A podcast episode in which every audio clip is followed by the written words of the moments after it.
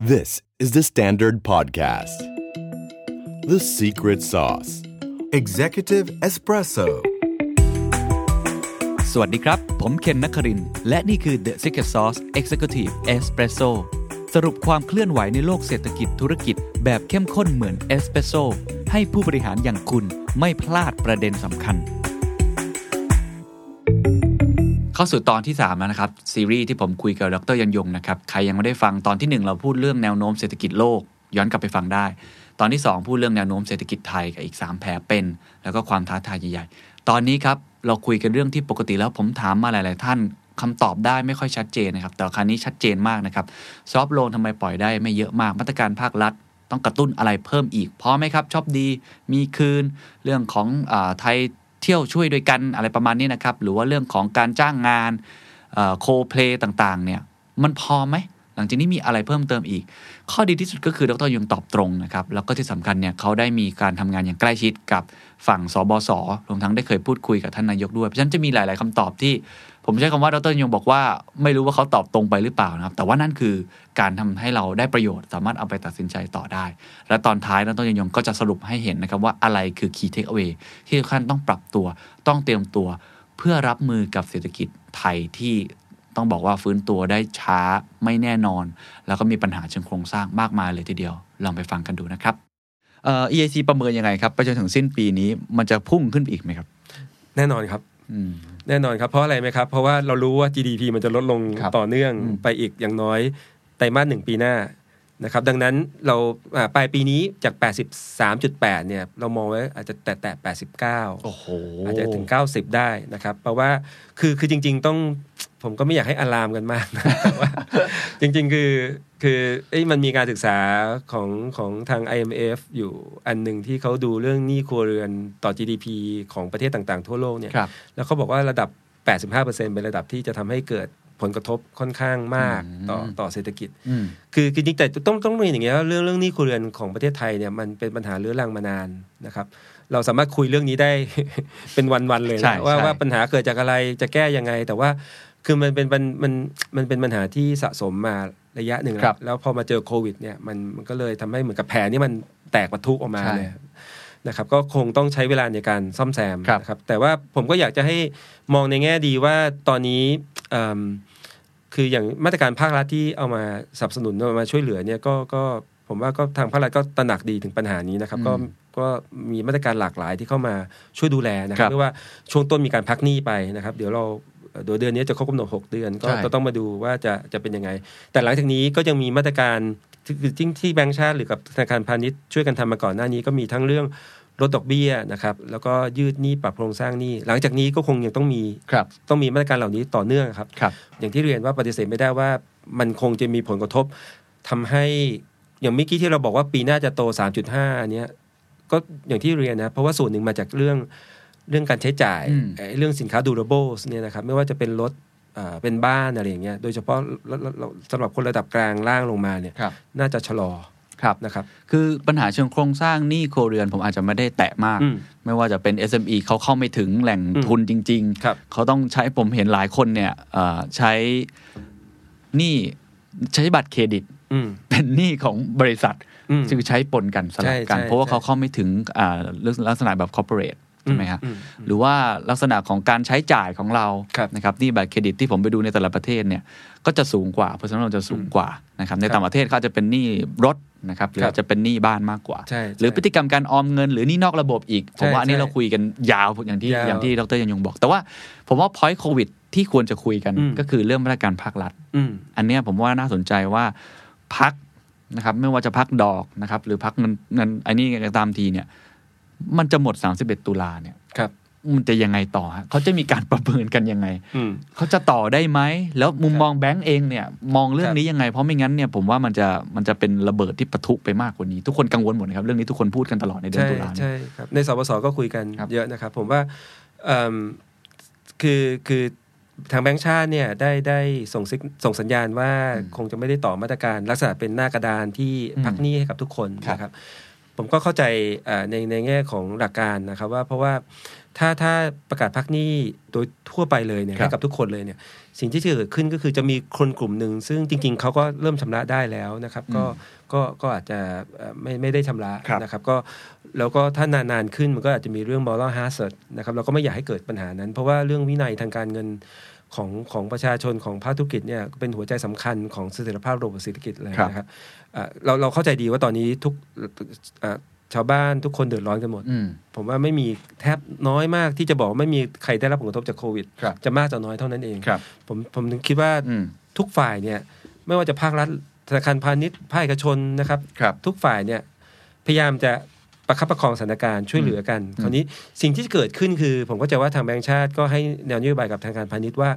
ถึงแม้จะไม่มีการพักหนี้เป็นแบบโดยทั่วไปนะครับ สิ่งที่ต้องการเอ่อแล้วเราธนาคารพาณิชย์ก็ ยินดีพร้อมอาในในความร่วมมือเต็มที่ก็คือ เราจะดูแลลูกค้าเราอย่างดีที่สุดอืมนะครับเราอย่างที่เราคุยพูดกันนะครับ ลูกลูกค้ารอดเราก็รอดอืมนะครับลูกค้าส่วนใหญ่ไม่รอด ผมว่าไม่ต้องเฉพาะแบงก์นะครับธุรกิจอื่นๆ ก็ไม่รอดเหมือนกันใช่ถูกไหมครับดังนั้นสิ่งที่จะเกิดขึ้นนะครับแล้วแล้วเราก็เริ่มดำเนินการ ผมว่าทุกแบงก์เริ่มดำเนินการมาก่อนหน้านี้อยู่แล้วอืมนะครับ ก็คือการอ่าติดต่อพูดคุยกับอ่าลูกค้าของเราอย่างต่อเนื่องมาตลอดช่วงที่ผ่านมาว่าอืม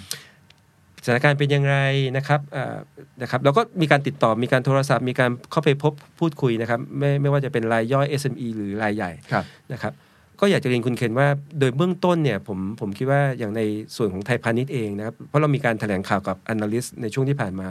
แล้วก็เชื่อว่าส่วนใหญ่ของลูกค้าของเราที่เรามีการพักหนี้ในรอบนี้เนี่ย ส่วนใหญ่จะกลับมา service ได้ตามปกตินะครับเราพูดถึงตัวเลขอาจจะ 70% 60 70น่าจะกลับมาได้ตามปกติครับ based on สิ่งที่เราได้ข้อมูลจากลูกค้านะครับครัแล้วเราประเมินความหมายก็คือว่าอาจจะมีส่วนหนึ่งที่เราอาจจะต้องยังต้องให้ความช่วยเหลือต่อออืมนะครับที่เรายังต้องให้ความช่วยเหลือต่อ แต่ความช่วยเหลือก็มีหลายรูปแบบนะครับ ปรับโครงสร้างหนี้ลดดอกเบี้ยอะไรต่างๆแล้วยืดออกไปนะครับ เพื่อให้สอดคล้องกับสถานการณ์ที่จะแตกต่างกันละนี่นี่คือสาเหตุที่ทำไมมันไม่ควรจะเป็น one size fit all เข้าใจนะครับก็ก็จะมีลักษณะแบบนั้น ส่วนจะมีสัดส่วนเท่าไหร่ที่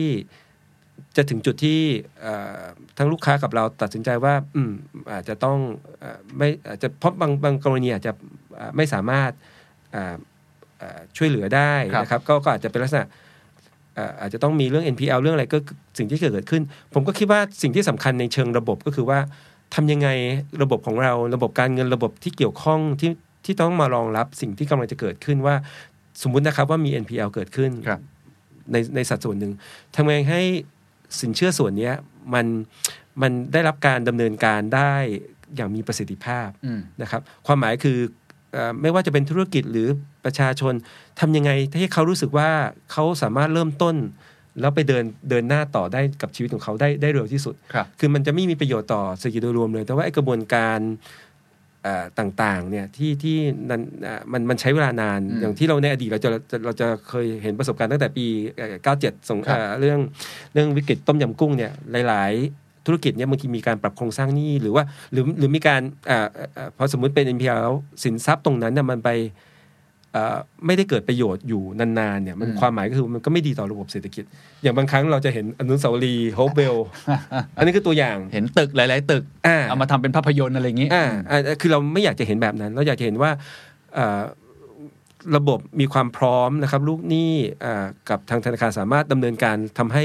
ไอ้สิ่งเหล่านั้นน่ะอ่าคือประชาชนเองก็สามารถอืมเดินต่อได้เร็ว ธุรกิจก็เดินต่อได้เร็วครับนะครับแต่เราก็หวังว่าเรื่อง NPL หวังว่าจะน้อยที่สุดอืมเพราะเราตั้งผมเชื่อว่าทุกธนาคารพยายามที่จะครับช่วยลูกค้าของเราอยู่แล้ว เพราะเราตระหนักดีครับว่ามันจะมีนัยยะไม่ใช่เชิงเศรษฐกิจ แต่มันจะมีนัยยะเชิงสังคมด้วย ใช่ใช่ถูกคครัรับบเรื่องนี้ก็ต้องต้องถามต่อฮะเพราะเป็นเรื่องที่คาใจใครหลายคนอืมมาก แล้วครัก็บกังวลมากครับนะครับว่าอะโอเคเราเข้าใจเมื่อกี้วิธีคิดของไม่ว่าจะเป็นฝั่งแบงก์เอครังบครับหรือฝั่งนักนักเศรษฐศาสตร์ครับของต้นยงมองเองก็ตามว่าโอเค ถ้าเกิดเราทำ ต่ออายุไป เดี๋ยวบางคนมีกำลังแต่ว่ายังอืมยังใช้บริการอันนี้อยู่อืมก็สร้างนิสัยที่ไม่ดี หรือบางทีอาจจะทำให้มันส่งผลเสียทั้งหมด ก็ต้องเป็น personalize มากขึ้นครับแต่ละแบงก์ก็คงต้องไปจัดการกันเอง แต่ว่าหลายคนก็ยังกังวลต่อว่าครับถ้ามันเป็นอย่างนั้นจริง ๆ ผมไม่แน่ใจว่าอีกสามเดือนหกเดือน หนี้เสียที่จะเกิดขึ้นเนี่ย เรามองอยังไงฮะเรามองทั้งในสองมุมนะว่ามันจะเกิดขึ้นมากน้อยแค่ไหนส่งผลกระทบยังไงกับอีกบางหนึ่งเราเซฟตัวเองยังไงฮะเราตั้งเงินสำรองตัวเองไว้มากน้อยแค่ไหนครับ ครับได้ครับก็จริง ๆ ต้องเรียนคุณเคนว่าเรื่องนี้ทุกธนาคารนะครับ ให้ความสำคัญอย่างยิ่งยวดต้องต้องต้องต้องต้องต้องเรียนก่อนว่าสิ่งที่เป็นโชคดีของของ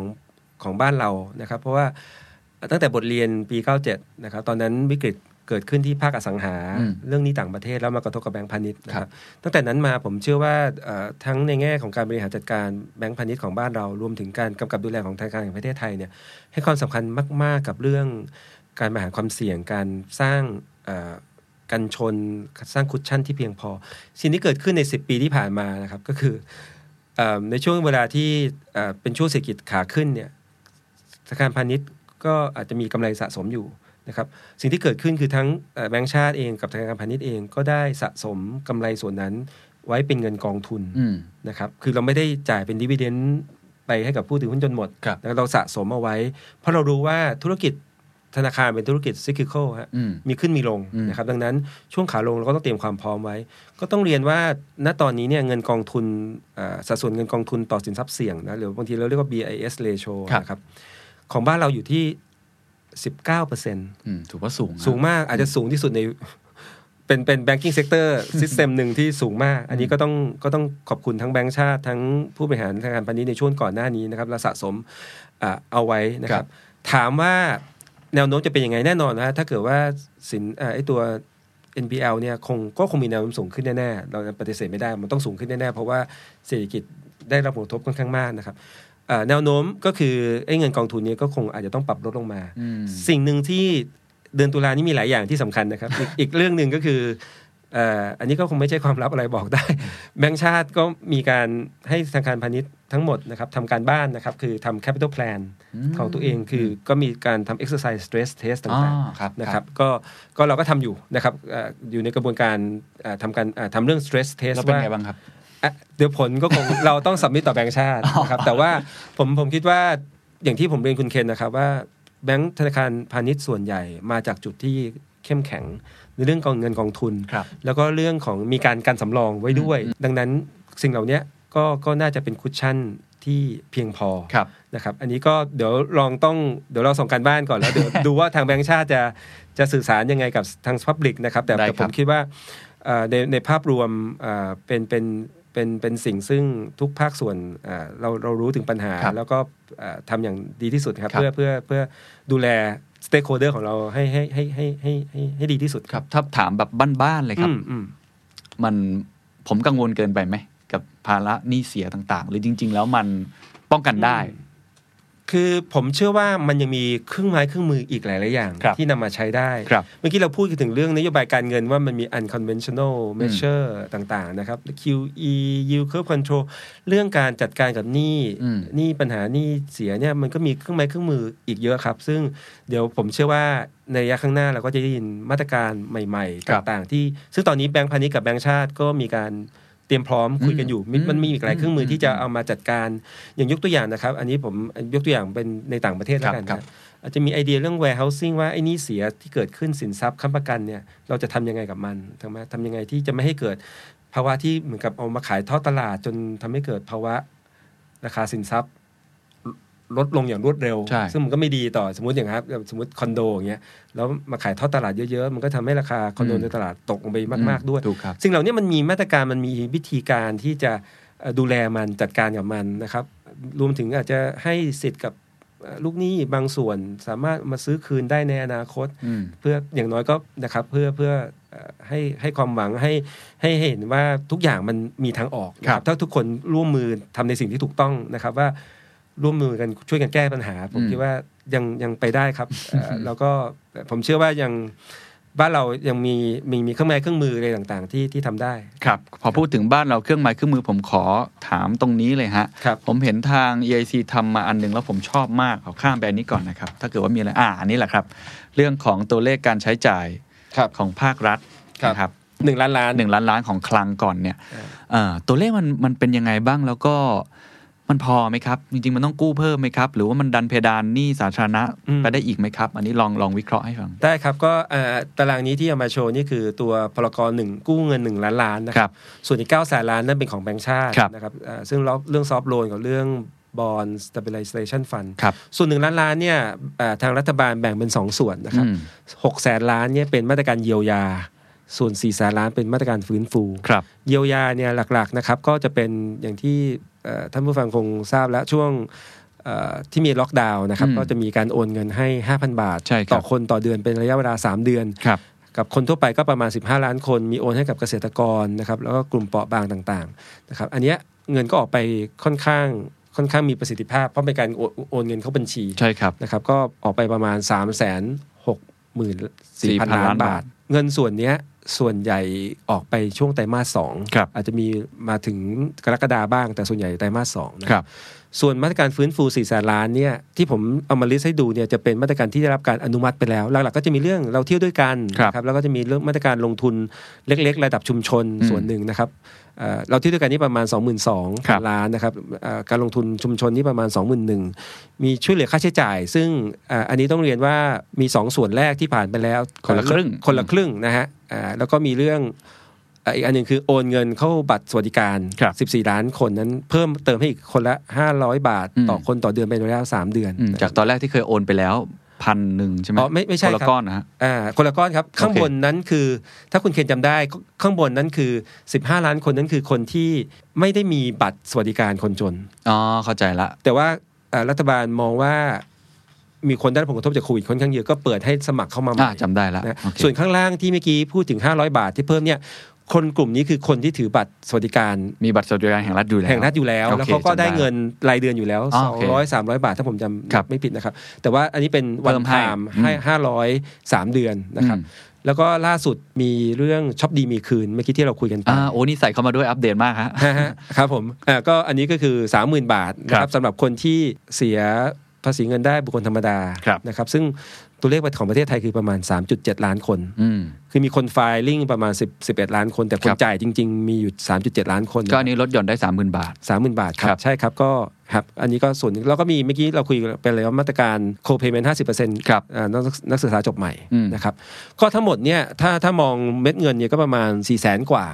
แต่อันนี้บางส่วนอาจจะไม่ใช่ได้ปีนี้ทั้งหมดนะครับ เพราะว่าโดยเฉพาะตัวโคเพย์เมนต์นะครับครับสองสองหมื่นสามพันล้านล้านบาทเนี่ยมันจะกระจายออกไปจนถึงกันยาปีหน้าอ๋อเพราะมันเป็นปีเนาะใช่ไหมอ่ป็ระยะเวลาหนึ่งะปีดังคนั้รันบก็ถ้ากลมๆก็เกือบเกือบห้าแสนสี่แสนเจ็ดสี่แสนแปดนะครับที่จะออกปีนี้ครับนะครับแต่สิ่งที่เราเอ่อที่ทาง EAC พยายามสื่อสารอยู่เหมือนกันก็คือว่าถ้ามาดูรูปนี้เราทำมาเป็นกราฟให้ดูง่าย ๆ ว่าอืมสีเขียวนี่คือเงินจากพลกรหนึ่งล้านล้านครับนะครับ แล้วก็ข้างล่างสีม่วงกับสีเหลืองเนี่ยสีม่วงนี่คือรายได้ของเศรษฐกิจไทยที่หดหายไปจากปีที่แล้วเทียบในในแง่ของการท่องเที่ยวอืมสีเหลืองนี่คือรายได้ที่ลส่ดงลองอกจากการส่งออกครับคือจะบอกว่าไอ้ม่วงกับเหลืองเนี่ยมันยังไม่ค่อยฟื้นเท่าไหร่นะอืมคือถ้าคุณเคนจะเห็นว่าสีเหลืองมันมันดีขึ้นนิดหน่อยเพราะว่าส่งออกมันเริ่มดีขึ้นแต่สีม่วงมันยังเท่าเท่าเท่าเดิมอยู่ใช่เพราะว่าคนนักท่องเที่ยวต่างประเทศยัยังงมาไม่กลับไม่ไม่ได้มาครับคือเราต้องการจะสื่อให้เห็นแค่ว่ารายได้ของคนเนี่ยมันยัง ต่ำกว่าเดิมอยู่เยอะอืมยังไม่กลับมาเท่าเดิม ยังไม่กลับมาเท่าเดิมนะแล้วอ่าขณะที่เงินจากภาครัฐที่เข้ามาช่วยเนี่ย ในช่วงไตรมาสสามไตรมาสสี่เนี่ยมันจะลดลงไปค่อนข้างเยอะอืมนะครับเราก็เลยตั้งชื่อว่าหน้าผาทางการคลังหรือว่า physical cliff ครับนะครับแล้วอย่างที่เมื่อกี้เราคุยกันว่าช่วงตุลาเนี่ยมันจะมีหลาย ๆ ปัจจัยที่เข้ามารุมเร้าอืมใช่ไหมมีเรื่องพักหนี้ที่จะจบครับนะครับวันก่อนผมก็ทำมารีมายตัวเองด้วยเหมือนกันว่าวันก่อนคุยกับผู้ใหญ่ที่ทางฝั่งการไฟฟ้าก็ทราบมาว่า อ่ามันมีการพักการชำระค่าไฟด้วยนะครับอ่าใช่ใช่ใช่อ่าอ่าก็คือหมดแล้วมีเหมือนกันใช่ไหมก็จะจบตุลาใช่เหมือนกันใช่มีบางกลุ่มที่ไปออฟอินที่จะขอพักชำระ ก็ต้องต้องหมายความว่าถ้าเดือนตุลาก็อาจจะต้องเริ่มจ่ายของตุลาแล้วก็ของเมษาด้วยครับนะครับอะคือมันมีหลายปัจจัยที่ทำให้เรามองว่าตุลาเนี่ยนะครับตุลาหรือไตรมาสสี่เนี่ยอาจจะเอ่อก็ก็ก็เป็นสิ่งที่เราสื่อสารแต่ว่า ก็ก็อย่างที่เรียนนะครับอืมผมเชื่อว่า เราก็จะเห็นว่าจากเอ่อทางสบสเองก็ออกมาตรการครับเพิ่มเติมมาอย่างต่อเนื่องใช่ครับนะครับช่วงหลังนี้ออกได้ค่อนข้างเร็วมากนะครับอืมการทำงานเอ่อค่อนข้างมีการประสานงาน แล้วก็ดำเนินการได้ค่อนข้างเร็วนะคครัรับบแล้วก็นอกจากนี้ยังมีอีกส่วนหนึ่งซึ่งไม่ไม่ได้อยู่ในตารางที่ผมนำเสนอเมื่อกี้นะครับอืมก็จะเป็นเรื่องการลงทุนของเออของการลงทุนของภาครัฐเพื่อโครงสร้างพื้นฐานต่างๆนะครับเรื่องรถไฟรถรางอ่าเริ่มเริ่มเริ่มทยอยเริ่มแล้วทำครับทำทำนะครับ อันนั้นก็สำคัญมากใช่ครับนะครับครับก็ เมื่อกี้คุณเคนถามถึงเรื่องว่า แล้วพอไหมต้องกู้ไหมใช่ผมผมถามตรงนี้ก่อนคือถ้าครับมองเนี่ยฝั่งที่เป็นอ่าเยียวยาเนี่ยก็ใช้เยอะพอสมควร เพราะตอนนั้นจำเป็นที่ต้องใช้อืถูกไหมฮะครับ ฟื้นฟูเนี่ยมี4ี่แสนล้านใช้ไปจริง ๆ เนี่ยประมาณแสนเนาะครับแสนเดียวเอง แล้วถ้ารวมก้อนทั้งหมดเมื่อกี้เราบอกห้าแสนแต่เรามีถึง1ล้าน เราใช้ไปยังครึ่งยังเหลือครึ่งหนึ่งเนี่ยใช่ถูกไหมฮะใช่ครับยังใช้ได้อีกยังมีกระสุนให้ใช้อีกครับผมถามสองคำถามหนึ่ง ใช้อะไรต่อดีอีกดีมีอะไรให้อ่าที่ที่ที่ทาง EC เสนอสองคือต้องกู้เพิ่มไหมอืมครับ ผมคิดว่าสิ่งที่อาจจะต้องทำต่อนะครับ ก็คือในเรื่องของเยียวยาเนี่ยผมคิดว่ามันอาจจะยังมีความจำเป็นสำหรับกลุ่มเปราะบางบางกลุ่มจริงครับๆแต่เราคงไม่ได้พูดถึง 15 ล้านคนอย่างช่วงก่อนหน้านี้นะครับ เพราะว่า เพราะว่าเราคงไม่สามารถ afford ได้ขนาดนั้น แต่ผมเชื่อว่ายังมีคนกลุ่มเปราะบางที่ที่อาจจะยังไม่สามารถหางานได้จริง ๆ คนกลุ่มนั้นผมว่าเราอาจจะต้องเยียวยาต่อ แต่ว่าต้อง target มากๆ แล้วก็คงเป็นวงแคบลงพอสมควร แต่นอกจากนั้นแล้วเนี่ยผมคิดว่าสิ่งที่เราคิดว่าน่าจะมีมากขึ้นก็คือเมื่อกี้ที่เราคุยกันนะครับ เรื่อง re skill up skill ครับผมผมอยากจะเห็นตรงนั้นเอ่อเพ ราะว่ามันจะเป็นการเชื่อมระหว่างการแก้ปัญหาระยะสั้น กับการแก้ปัญหาระยะถูกปาครันบกลางระยะยาวใช่อันนั้นอันนั้นอยากจะเห็นมากๆนะครับ เรื่องแล้วอย่างที่คุยกันว่าไม่อยากให้เป็นลักษณะแค่ว่าหน่วยราชการแต่ละหน่วยซึ่งค่อนข้างมีค่อนข้างมากกระจัดกระจัดกระจายเนี่ยแล้วต่างคนต่างทำโดยที่ยังไม่ค่อยแน่ใจว่าการอบรมสิ่งเหล่านั้นไป แล้วมันเป็นตรงกับความต้องการ หรือตรงกับสิ่งที่ภาคธุรกิจหรือธุรกิจใหม่ ๆ หรืองานใหม่ ๆ ต้องใช้จริงหรือเปล่านะผมคิดว่าถ้าสามารถเอ่อ ทำในลักษณะบูรณาการได้นำเอกชนเข้ามาช่วยด้วย แล้วก็อาจจะทำลักษณะอย่างที่ผมที่เราคุยกันว่าไม่ใช่แค่เรื่อง e skill up skill แต่ไปตอบโจทย์เรื่อง digital adoption ของ SME ด้วยอืมอันนั้นผมคิดว่าจะจะน่าจะช่วยทั้งอ่าระยะสั้นและระยะปานกลาง อันนั้นเป็นตัวหนึ่งที่ตัวหนึ่งที่ที่ทาง EC มองว่าควรจะสนับสนุนอย่างยิ่งใช่ครับนะครับครับในแง่ของการกระตุ้นการใช้จ่ายเพียงพอไหมครับเอ่อการใช้จ่ายเอ่อผมผมคิดว่าอย่างมาตรการเรื่อง ภาษีเอ่อเรื่องช็อปดีมีคืนอย่างเงี้ยผมก็ผมก็โอเคว่ามีออกมาบ้างก็ดี เพราะว่าคนก็กลุ่มที่เอ่อเสียภาษีรายได้บุคคลธรรมดาเนี่ยก็ถือว่ายังน่าจะพอมีกำลังซื้ออยู่ถูกครับนะครับ ก็น่าจะยังมีมาตรการที่ที่ออกมากระตุ้นอืมได้นะครับเอ่อผมคิดว่าก็อาจจะยังมีได้ต่อเนื่องอืมนะครับ แต่ว่าอาจจะต้องพยายาม ดูในเรื่องของสินค้าที่เรากระตุ้นด้วยนะครับว่าว่าต้องพยายามเอออันนี้ผมไม่เดี๋ยวต้องไปดูไม่ดูส้ผมผมยังไม่เห็นในไส้ในเหมือนกันว่ากระคือตุ้นถ้าถ้าถ้าจำไม่ผิดน่าจะ exempt พวกอย่างยูช u ยูช suspect ฮะพวกแอลกอฮอล์ลอตเตอรี่อ่าอะไรอย่างเข้าเงี้ใจยนะคครัรับบอันนั้นเข้าใจได้แต่แต่แต่ผมว่าอาจจะต้องดูด้วยว่าสินค้าซึ่งอาจจะให้มี import content น้อยๆหน่อยก็อาจจะอาจจะดีอ่าจริงครับนะครับควรจะช่วยเหลือผู้ประกอบการไทยนะเออนะแล้วครับก็ก็กระทบที่ที่แล้วโดยเฉพาะสิ่งที่เรากระทบอยู่ครับถูกไหมฮะครับ ก็ก็คิดว่าคงน่าจะต้องต้องทำเพิ่มอีกมีแต่ว่า แต่แต่ผมเชื่อว่าเอ่อสาเหตุหนึ่งนะครับที่คิดว่าทางภาครัฐยังเก็บกระสุนไว้อืมอีกห้าแสนเนี่ยอืมเพราะว่าเพราะว่าอย่างที่ผมเชื่อว่าทางภาครัฐก็ก็ก็เห็น forecast คล้ายๆกับที่ EIC นำเสนอครับ ว่ามันรอบนี้มันเหมือนกับเราเดินเข้าทะเลทรายอันกว้างใหญ่ เรายังไม่รู้ว่ามันจะเจออีกฝั่งเมื่อไหร่ จะเจอน้ำเมื่อไหร่นะครับ ดังนั้น ก็ก็ผมว่าในแง่หนึ่งทางภาครัฐก็ก็รักษาสมดุลนะฮะว่าก็ต้องกระกระตุ้นเอ่อในระยะสั้นให้เพียงพอ แต่ก็เก็บกระสุนไว้สำหรับอย่างปีหน้าด้วย คุณเทนถามว่าอ่าเพียงพอไหมถ้าถ้ามันไม่ยืดเยื้อมาก ถ้ามีวัคซีนกลับมาได้เร็วอืมผมว่าก็อาจจะพอแต่แต่อย่างที่เราคุยกันว่าต่อให้เจอวัคซีนเอ่อไตรมาสหนึ่งเนี่ยเอ่อปีหน้าเศรษฐกิจ ก็ไม่น่าจะโตเร็วมากครับนักท่องเที่ยวยังกลับมาได้น้อยเนี่ย ผมเชื่อว่าก็มีมีความเป็นไปได้ที่ครึ่งหลังของปีหน้าเราอาจจะจำเป็นต้องดูกันเรื่องการกู้เพิ่มอืมถ้าถามผมวิวส่วนตัวของผมคิดว่าเรื่องหนี้สาธารณะ60% GDP เนี่ยเอิ่มถามว่าเกินได้ไหม ผมคิดว่าเกินได้นะครับ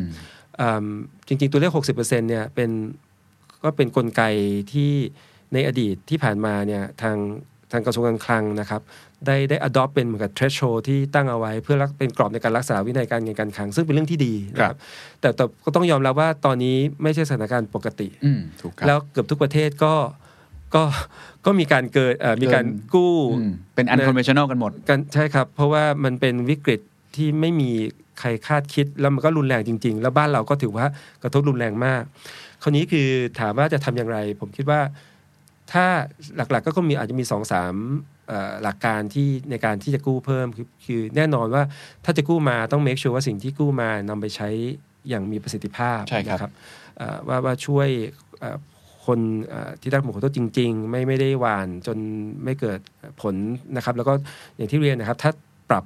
เพื่อให้มันตอบโจทย์ระยะปานกลางระยะยาวได้ เพราะเราก็ยังมีปัญหาเชิงโครงสร้างที่ต้องเผชิญหน้ากันอีกเยอะอืมถ้าทำได้ก็ ผมว่าควรทำครับที่สำคัญคือต้องสื่อสารกับทั้งตลาดกับสากับกับพับลิกกับสาธารณชนด้วย เรื่องนี้เป็นเรื่องเซนซิทีฟอืมคุณเคนคงนึกออกว่ามันเป็นเรื่องทางการเมืองด้วยใช่นะครับแต่แต่ผมคิดว่าตอนนี้ปัญหาของบ้านเรามันมันมันไม่ใช่ของเรื่องพักใดพักหนึ่งฝ่ายใดฝ่ายหนึ่งแล้ว มันเป็นปัญหา common problem ที่เราเจอกันหมดถูกครับแล้วถ้าเกิดสามารถเอาข้อมูลจริง ๆ มาคุยกันนะครับ อย่างมีหลักมีผลมีมีเหตุมีผลเนี่ยผมว่าเรื่องภายในเนี่ยเราเราน่าจะเอ่อ สร้างความเข้าใจที่ถูกต้องได้ กับภายนอกคือเรื่องฝั่งตลาดฝั่ง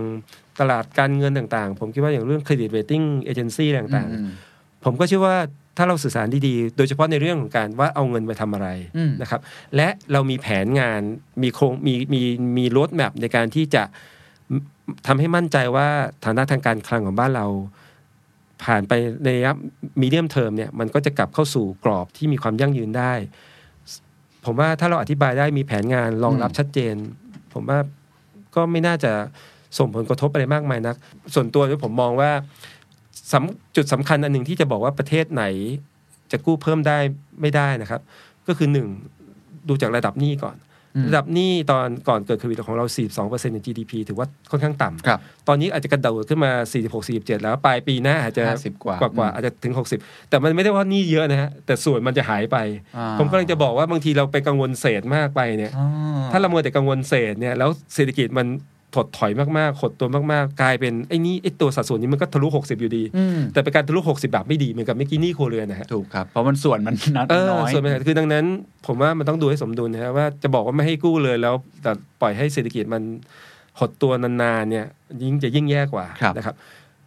อันนั้นจะบอกว่าหนี่สาธารณะเราไม่ได้สูงมากอืมนะครับ ถ้าเทียบกับประเทศใกล้ๆกับหมายถึงว่าที่อยู่ในระดับเอ่อ middle middle income คล้ายๆเราครับอันที่สองที่สำคัญคือต้นทุนในการ กู้ของบ้านเราสูงหรือต่ำอืมก็ต้องบอกว่าต่ำมากอืมนะครับ ตอนนี้พันธบัตรรัฐบาล 10 ปีมัน1%กว่าๆผมจำตัวเลขไม่ได้ขอโทษด้วย แต่ว่าถือว่าต่ำมากอืมอืมพอคิดเป็นสัดส่วนของ tax revenue อะไรต่างๆ ก็อยู่ในระดับที่ไม่สูงเข้าใจแล้วนะครับ ข้อดีของบ้านเราคือว่าอ่าพันธบัตรรัฐบาลที่รัฐบาลออกมา ถือโดยคนไทยเกือบทั้งหมดเกือบเป็นส่วนต่างชาติถือไม่เยอะอ่ต่ำกว่า10%อ่าอ่ามันจะคล้ายๆกับญี่ปุ่นนะคุณอ่าเคนคงทราบว่าญี่ปุ่นเนี่ยมีหนี้สาธารณะประมาณ 200กว่าเปอร์เซ็นต์ของใช่ GDP แต่ทำไมไม่เคยมีใครกังวลว่าเขาจะไม่เข้า sustain ใจแล้วอ๋อเพราะหนี้ส่วนใหญ่คนญี่ปุ่นถืออ๋อเข้าใจแล้วแล้วผมก็เชื่อว่าใน context ของเมืองไทยเนี่ยถ้าภาครัฐสร้างความเชื่อมั่นได้ภาครัฐออกพันธบัตรออกมาครับผมเชื่อว่าประชาชนคนไทยพร้อมที่จะ ลงทุนในพันธบัตรรัฐบาลนะครับเพราะว่าถือว่า safe ที่สุดในเมืองไทยแล้ว ผมว่าขายหมดตลอดนะครับเพราะว่าลมดอกเบี้ยในระบบใช่ก็ครับต่ำมากนะครับเนี่ยผมว่าเนี่ยมันอยู่ที่การบริหารจัดการว่าอืมอืมวางแผน roadmap ให้ดีแล้วสื่อสารให้ดีอืมผมว่าเรายังพอมี roomยังมีรูมครับครับเอ่อที่ที่จะกู้เพิ่มได้ครับแต่ต้องเริ่มอ่าต้องมีการนะครับทำการบ้านแล้วสื่อสารครับเพราะว่ามันมีมีประเด็นเซนซิทีฟค่อนข้างเยอะครับขอบคุณที่ให้ความกระจ่างทั้งในแง่ว่าต้องเอาไปใช้อย่างไร รวมทั้งต้นทุนในการกู้อืมเรายังมีสูงอยู่ผมว่าอันนี้เป็นมุมมองที่มันเชิงลึก บางคนอาจจะไม่ได้เข้าไปศึกษาอย่างจริงจัผงมแถมอีกอย่างหนึ่งฮะเป็นเชิญประเด็นโยงให้กับเรื่องที่เราคุยกันไปแล้วด้วยคือ หลาย ๆประเทศเนี่ยเขาใช้มาตรการทางการคลังกับมาตรการการทางการเงินผสมผสานกันเพื่อจัดการกับปัญหาอืมอืมเมื่อกี้เราคุยกันแล้วว่าดอกเบี้ย คือต้นทุนทางการเงินต้องต่ำครับหลาย ๆ ประเทศที่ทำกันอยู่นะครับ ก็คือ ทางแบงก์ชาติธนาคารกลางก็ใช้มาตรการ unconventional บางอย่างเช่น QE อืมเพราะ QE ก็คือการพิมพ์เงินแล้วมาซื้อพันธบัตรพันธบัตรไปนะครับ บางประเทศไป con- unconventional ก่อนได้ยังไงอินโดนีเซียอืม QE เลยอืมเขาบอกว่ารัฐบาลที่ออกเงินกู้เนี่ยไม่ต้องไปออกในตลาด แรกเลย คือไม่ต้องคือไม่คือคือไม่ต้องรอให้ธนาคารกลางอินโดนีเซียไปซื้อในตลาดรองอืมซื้อซื้อ QE เข้ามาอืมให้เอา bond นั้นมาไว้ใน balance sheet ของแบงก์ชาติเลยก็ได้โอ้ก็ได้เหรอฮะแบบนี้ นี่ไงครับ คือถ้าผมว่า5ปีที่แล้ว10ปีที่แล้วนี่คงคิดว่าเป็นไปได้ยังไงอ่าทำแบบนี้แล้วตลาดจะยอมเหรอใช่มันดูมันดูเหมือนกับทำให้ไม่มีวินัยใช่ทางการเงินใช่ใช่แต่เขาก็ทำแล้วอืมแล้วก็ ก็เป็นตัวอย่างหนึ่งแล้วมันที่ work ไหมครับก็ก็ก็ถือว่าก็ก็ก็ก็เกิดขึ้นแล้วอะครับก็ก็ก็ผมแค่คิดจะบอกว่าหลาย ๆ อย่างที่เราเคยคิดว่ามันนอกกรอบมันเป็นไปไม่ได้ถึง แต่ผมเชื่อว่าของบ้านเราคงไม่ถึงขนาดนั้นอืมอืมอืมของบ้านเราเพราะอะไรครับ เพราะว่าบ้านเราเนี่ยรัฐบาลออกในตลาดแรกเนี่ยน่าจะมีคนคนมาซื้อพร้อมมจะซื้อทั้งคนไทยและคนต่างประเทศครับนะครับเพราะต่างประเทศเขาก็ยังมองเราดีนะครับว่าฐานะทางการเงินเราค่อนข้างเข้มแข็งอืมดังนั้นอ่า QE ก็เป็นทางหนึ่งหรือเมื่อกี้เราพูดถึง yield curve control ครับก็เป็นอีกทางหนึ่งที่อืมจะมีเครื่องไม้เครื่องมือต่างๆ ที่มาช่วยดูแลว่าไม่ให้ต้นทุนทางการเงินของภาครัฐ มันสูงเกินไป แต่ต้องทำในกรอบที่ทำแล้วทำให้เกิดความเชื่อมั่นอืมไม่ให้คนมา question ได้ว่า เอ๊ะ อันนี้มันไปทำทำให้วิวินัยทางการเงินการคลังของบ้านเราเสียไปหรือเปล่าครับแต่ผมเชื่อว่าเอ๊ะเอ๊ะเอ๊ะบาวเดอรี่ตรงเนี้ยมันกว้างขึ้นอืมมันสามารถถ้าสื่อสารได้ได้ครับดีก็ก็ก็ ถือว่าเป็นเครื่องมือใหครัม่บๆที่เอามาช่วยได้ครับแล้วนี่เป็นโจทย์ที่ท้าทาย เพราะว่าเรามีทั้งรัฐมนตรีว่าการกระทรวงการคลังคนใหม่ แล้วก็ผู้ว่าการแบงก์ชาติคนใหม่ด้วย ก็ต้องทำงานร่วมกันอย่างใกล้ชิดเลย ใช่ครับ แต่ทั้งสองท่านเป็นผู้ที่มีความเอ่อมีประสบการณ์แล้วก็มีความรู้ความสามารถสูงมากครับจริงๆ ผมมีโอกาสพบทั้งสองท่านอืมคือทั้งสองท่านเคยเซิร์ฟอยู่ในกนงอืมนะครับคุณอาคมท่านก็เคยเสิร์ฟเอ่อเซิร์ฟอยู่ในกนงช่วงที่ท่านเป็นเลขาสภาพัฒน์ครับนะครับ แล้วก็นะครับแล้วก็เอ่อท่านเอ่อ ท่านอ่อเศรษฐพุทธเศรษฐพุทธนะครับท่านก็เป็นนักศึกษาระดับเอ่อมือต้นๆของประเทศอยู่แล้ว ผมครับเชื่อมั่นในทั้งสองท่านครับครับพอพูดเรื่องอาการคลังการเงินเนี่ยผมอาจจะขอวกไปอีกสักเรื่องหนึ่งก่อนครับที่เราจะมาขมวดจบ เพราะเราคุยกันหลายเรื่องมากแต่สนุคกรับผมมากนะครับซอฟ t ์โลนอืมเรื่องนี้อ่าผมขออนุญาตเป็นตัวแทน SME เลย SME จะบ่นเยอะมากครับนะครับว่าเข้าไม่ถึงครับนะครับ เห็นแล้วแหละว่าแบงก์ชาติประกาศออกมา มีตัวเลขชัดเจน แต่ว่ามันลงไปถึงจริงๆเนี่ยคนมันยังเข้าไม่ถึงอยู่ดีไอ้ซอฟ t ์โลนเหล่าเนี้ยครับมันมันแก้ยังไงหรือว่าวิธีการมันคืออะไรครับครับผมผมเรียกคุณเคนอย่างนี้ก่อนนะครับเวลาพูดถึง soft loan คุณเคนน่าจะหมายถึง soft loan ที่ตามมาตรการแบงก์ชาติครับใช่ครับจริงๆ soft loan มันจะมีอีกอีกอีกอีกรูปแบบหนึ่งด้วยคือ soft loan ที่ออกโดยที่ดำเนินการโดย SFI อืมอย่างเช่นออมสินอ่าใช่ครับนะถูกครับตรงนั้นเนี่ยค่อนข้าง ออกไปได้ effective ใช่ไหมอันนั้นออกออกไปได้เต็มใช่จำนวนได้ค่อนข้างรวดเร็วอ่าเพราะมันคบมันโดยตรงเลย แล้วก็คนครับเดือดร้อนกับออมสินอะไรอย่างนี้ฮะใช่ครับ คราวนี้ของของส่วนของธนาคารแห่งประเทศไทยที่ออกพรกซอฟต์โลนออกมา5 0 0แสนล้านครับใช่ไหมครับอ่าถึงปัจจุบันผมไม่ได้ตามล่าสุดแต่ว่าทักสักอาทิตย์สองอาทิตย์ที่แล้วน่าจะอยู่ประมาณแสนต้นอืมๆแสนหนึ่งแสนสองอะไรอย่างเงี้ยนะครับก็ก็ถือว่าออกไปได้สักประมาณ 20 กว่าเปอร์เซ็นต์นะครับผมตอบในฐานะนักเศรษฐศาสตร์ส่วนตัวแล้วกันนะครับ ไม่ไม่ได้เกี่ยวกับองค์กรนะนะครับผมก็ยังถือว่า ก็ยังถือว่าออกไปได้ค่อนข้างน้อยนะครับ ถามว่าความต้องการสภาพคล่องของ SME มากกว่านี้ไหมผมว่าน่าจะมากกว่านี้อืมน่าจะมีมากกว่านี้ที่ที่ยังเข้าไม่ถึงก็ก็เป็นปัญหาจริง ๆ ครับ แล้วก็ตัวเลขที่ผมเห็นของแบงก์ชาติที่มีเผยแพร่ตัวเลขอยู่ จุดหนึ่งที่เป็นจุดที่น่าสนใจก็คือว่ายิ่งเป็นรายเล็ก ๆ คือวงเขาเขาวัดด้วยวงเงินนะวงเงิน 20 ล้านครับ50 ล้านร้อยครับล้าน แล้วถ้าใช้พ็อกซี่นั้นเป็นตัวแทนของขนาดของธุรกิจเนี่ยครับ สิ่งที่พบก็คือว่ายิ่งขนาดเล็กลงมาวงเงินขนาดเล็กลงมา การอัตรา utilization rate ก็จะต่ำกว่าโดยเฉลี่ยโอ้แปลว่า SSME รายเล็กๆยังอาจจะยิ่งเข้ายากเข้าใจเข้าถึงยาก อันเนี้ยก็ผมส่วนตัวในฐานะนักเศรษฐศาสตร์ผมก็ถึงกังวลไปถึงเรื่องเมื่อกี้เรื่องการปิดกิจการใช่ถูกครับนะครับเอ่อว่าว่าว่าว่าสายป่านจะจะจะยาวมากน้อยแค่ไหนอืมคราวนี้ถามว่ามันเกิดจากอะไรและและและต้องแก้ยังไงนะครับ ผมลองดูนะครับว่าเกิดจากอะไรคราวนี้ เกิดจากอะไรคราวนี้ก็ต้องต้องเรียนอย่างนี้ครับว่าทางการเองก็พยายามที่จะเอ่อเข้ามาช่วยรับเอ่อภาระความเสี่ยงระดับหนึ่งนะครับครัจบริงๆทางแบงก์ชาติเอ่อเอ่อประกาศว่าจะรับเอ่อหมายถึงว่าตามพรกรนี้จะรับครับประมาณ 60-70%ของความเสียหายอืมนะครับ ซึ่งฟังดูก็อาจจะดูเยอะนะครับ แต่ว่าสิ่งที่เอ่อ สิ่งที่ในการในสูตรการคำนวณเอ่อการแบ่งเอ่อในการแบ่งปันเรื่องความเสียหายกันระหว่าง ถ้าเกิดสมมติความเสียหายความความหมายคือถ้าเกิดเป็นหนี้เสียขึ้นมาครับนะคครัรับบว่าว่าแบงก์พาณิชย์รับผิดชอบเท่าไหร่แบงก์ชาติรับผิดชอบเท่าไหร่เนี่ยมันมีเรื่องของการเข้ามาแชร์เอ่อหลักทรัพย์ค้ำประกันด้วยอืมหลักทรัพย์ค้ำประกันที่ SME ใช้ในการกู้โอเคกู้เดิมนะฮะอ่าเข้าใจนะครับครับเพราะเพราะมาตรการ SME ซอฟต์โลนรอบนี้มันมันผูกกับ ต้องเป็นลูกหนี้เดิมโอเคและต้องมีสินเชื่อคงค้างอยู่ณสิ้นปีธันวาคมอืม2019 ด้วยอืมนะครับเข้าใจครับอ่าแล้วก็กู้ได้ไม่เกิน 20%ของของเงินคงค้างคืนั้อนไม่ใช่ลูกหนี้รายใหม่ถูกไหมครับใช่ต้องไม่ใช่ลูกหนี้รายใหม่ แล้วก็ต้องเป็นลูกหนี้ซึ่งมีซึ่งมีเงินคงค้างด้วยอืมแล้วก็แล้วก็คูณไป 20%ของเงินนั้น มันก็มีกรณีอันนี้ผมกระโดดมาบางกรณีก่อนเลยนะบางกรณีที่เป็นลูกค้าของธนาคาร แต่ว่าบังเอิญเขาไปจ่ายคืนหนี้ช่วงปลายปีหรือก่อนหน้านั้นแป ลว่าเขาก็จะเหลือวงเงินที่จะกู้ได้แค่ 20%ของตัวเลขที่เขาค้างอยู่เข้าใจแล้วทั้งๆเพราะว่าที่เขาเขาจ่ายไปแล้วเออทั้งทั้งที่เขาอาจจะมีความสามารถในการกู้แล้วแบงก์ก็อาจจะอยากปล่อยเขามากกว่านั้นเข้าใจครับอันนี้คือคืออันนี้เดี๋ยวมันจะสะท้อนเรื่องเรื่องกฎเกณฑ์หลายๆอย่างที่อืมที่ มันอาจจะไม่ได้ยืดหยุ่นมากนะอืมอืมอืมคือข้อจำกัดข้อหนึ่งของของของซอฟต์โลนรอบนี้ก็คือมันออกในรูปแบบพรกอืมผ่านสภาครับแล้วหลาย ๆ เรื่องเนี่ยมันโดนกำหนดในพรกดังนั้นมันไม่สามารถจะมาแก้ไขเข้าใจมันผิดไม่ได้อะมันมันมาแก้ไขในเชิงปฏิบัติไม่ได้ว่าเข้าใจครับอ่าถ้าเกิดสมมติทำไปแล้วแล้วอยากจะปรับบางส่วนอืมมันก็ต้องเข้าสภาใหม่ใช่นะครับดังนั้นอันนั้นโอเคเราก็อ่าก็ก็ต้องต้องเข้าใจตรงนั้น คราวนี้อ่าเมื่อกี้ย้อนกลับไปก็คือว่าถึงแม้ว่าจะ ในตัวหนังสือจะบอกว่าจะอ่าทางการจะรับผิดชอบช่วยรับผิดชอบ 60-70%เนี่ยแต่พอมาในสูตรการคำนวณจริง ๆ มันจะมีเรื่องของอาหลักทรัพย์ค้ำประกันครับนะครับพอผมพูดเอาสรุปแล้วกัน ก็คือว่าจริง ๆ แล้วความเสี่ยงส่วนใหญ่ก็ยังตกอยู่กับธนาคารพาณิชย์อ่าโอเค ผมเข้าใจแล้วเป็นเกือบเป็นส่วนใหญ่อะครับ นี่คือ bottom line bottom line แล้วตอนนี้ผมต้องบอกว่าซอฟ t ์โลนเนี่ย คือข้อดีของมันคือเป็นเป็นต้นทุนที่ถูกแบงก์ชาติชาร์จแบงก์พาณิชย์อ่า0.01แล้วใช่แบงก์ครับแล้วแบงก์พาณิชย์มาชาร์จ2%กับลูกค้าใช่ครับใช่ครับตอนนี้ต้นทุนไม่ใช่ไม่ใช่เป็นประเด็นประเด็นหลัก ประเด็นอ๋อคือเรื่อง credit risk อ่าโอเค เข้าใจละคุณเคนลองคิดว่าอย่างเมื่อกี้เราคุยกันว่าหลายๆ sector เนี่ยโดยเฉพาะ sector ที่เกี่ยวเรื่องการท่องเที่ยวเนี่ยฮะยังไม่มีโอกาสได้ฟื้นเลยอืมเพราะว่าอืมนักท่องเที่ยวยังไม่กลับมาครับนะครับหลาย ๆ หลาย ๆ sector เนี่ยรายได้อ่ายังยังไม่เหมือนเดิมนะครับดังนั้น ในการผมว่าแต่ละธนาคารพาณิชย์ในการพลิกวิเคราะห์ต่าง ๆ ก็จะเจอประเด็นนี้เหมือนกันเข้าใจแล้วว่ามันมีความไม่แน่นอนมีความเสี่ยงอยู่เยอะอืมนะครับ แล้วเอิ่มครับแล้วจริง ๆ SME บ้านเราบางส่วนก็มีความเปราะบางมาก่อนหน้าแล้วด้วยนะครับอย่างที่เราถึงบอกว่าต้องต้องช่วยเขาไม่ใช่เขาช่วยเรื่องเงินต้องช่วยเขาปรับในเรื่องความสามารถในการแข่งขันด้วย ดังนั้นโดยรวมเนี่ยเครดิตริสเป็นเรื่องที่สำคัญมากอืมนะครับอืมก็เลยทำให้แบงก์พาณิชย์เองก็อาจจะยังไม่สามารถปล่อยได้มาก เท่าที่ตัวเองอาจจะอยากต้องใจต้องใจจะบ่อยนะครับ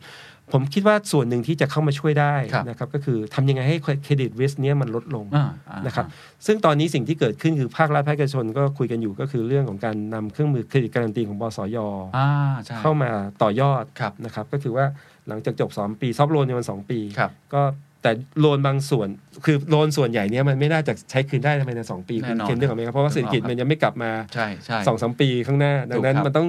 คือเวลาของสินเชื่อก้อนนี้มันต้องยาวกว่า 2 ปีแน่ๆดังนั้น ตัว credit guarantee ของบสยก็จะมาช่วยลดความเสี่ยงอ่าเข้าใจต่อแล้วอันนี้กำลังดำเนินการอยู่ครับนะรับครับแล้วก็มีการ top up ว่าจะ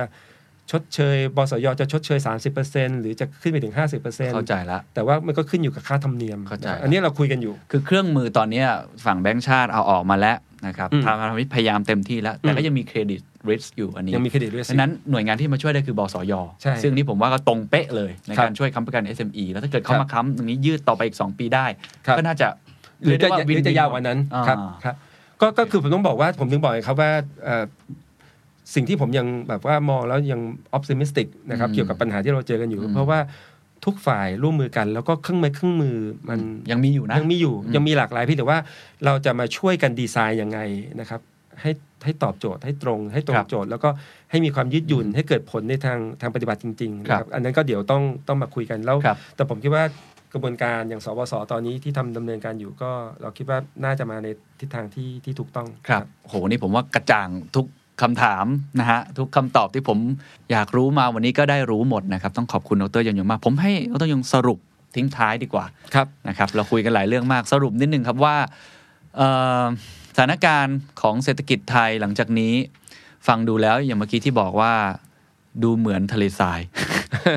ช่วยเป็นโอเอซิสให้พวกเราหน่อยครับใช่ครับมีอะไรที่เป็นความหวังมีอะไรที่เป็นการปฏิบัติตัวของเราครับโอเคภาครัฐเขาก็ต้องทำงานต่อไปใช่แต่ว่าผมเชื่อว่า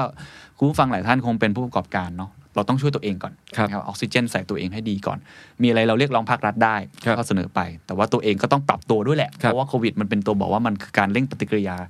เอ่อแผลเป็นที่เรามีอยู่ครับ มีอะไรเป็นโอเอซิสครับเชิญครับครับก็อยากจะฝากเอ่อท่านท่านผู้ท่านผู้ชมท่านผู้ฟังทุกท่านนะครับ โดยเฉพาะเอ่อในกลุ่มที่เป็นผู้ประกอบผู้ประกอบการจริงๆ ผมคิดว่า apply กับเอ่อ ทุกคนนะครับประชาชนทุกคนรวมถึงตัวผมเองด้วยว่า เราต้องตระหนักว่ารอบนี้วิกฤตรอบนี้วิกฤตโควิดเนี่ยอ่าอย่างน้อยมันมี 3 เทรนด์หลัก ๆ ที่เข้ามาคือมันจะชะลอนานเศรษฐกิจจะชะลอตัวนาน หรือว่าอยู่ในช่วงยากลำบากสองสามปีนะครับ ช่วงนี้จะมีการเปลี่ยนแปลงพฤติกรรมของผู้บริโภคค่อนข้างมากนะครับ ก็เป็นทั้งความท้าทายแล้วก็โอกาส และมันก็อย่างที่คุณเคนพูดโควิดมาเร่งในเรื่องเทคโนโลยี disruption เยอะมากครับนะครับ ดังนั้นฝากไว้ 3 เรื่องครับ เรื่องทีหนึ่1 คือ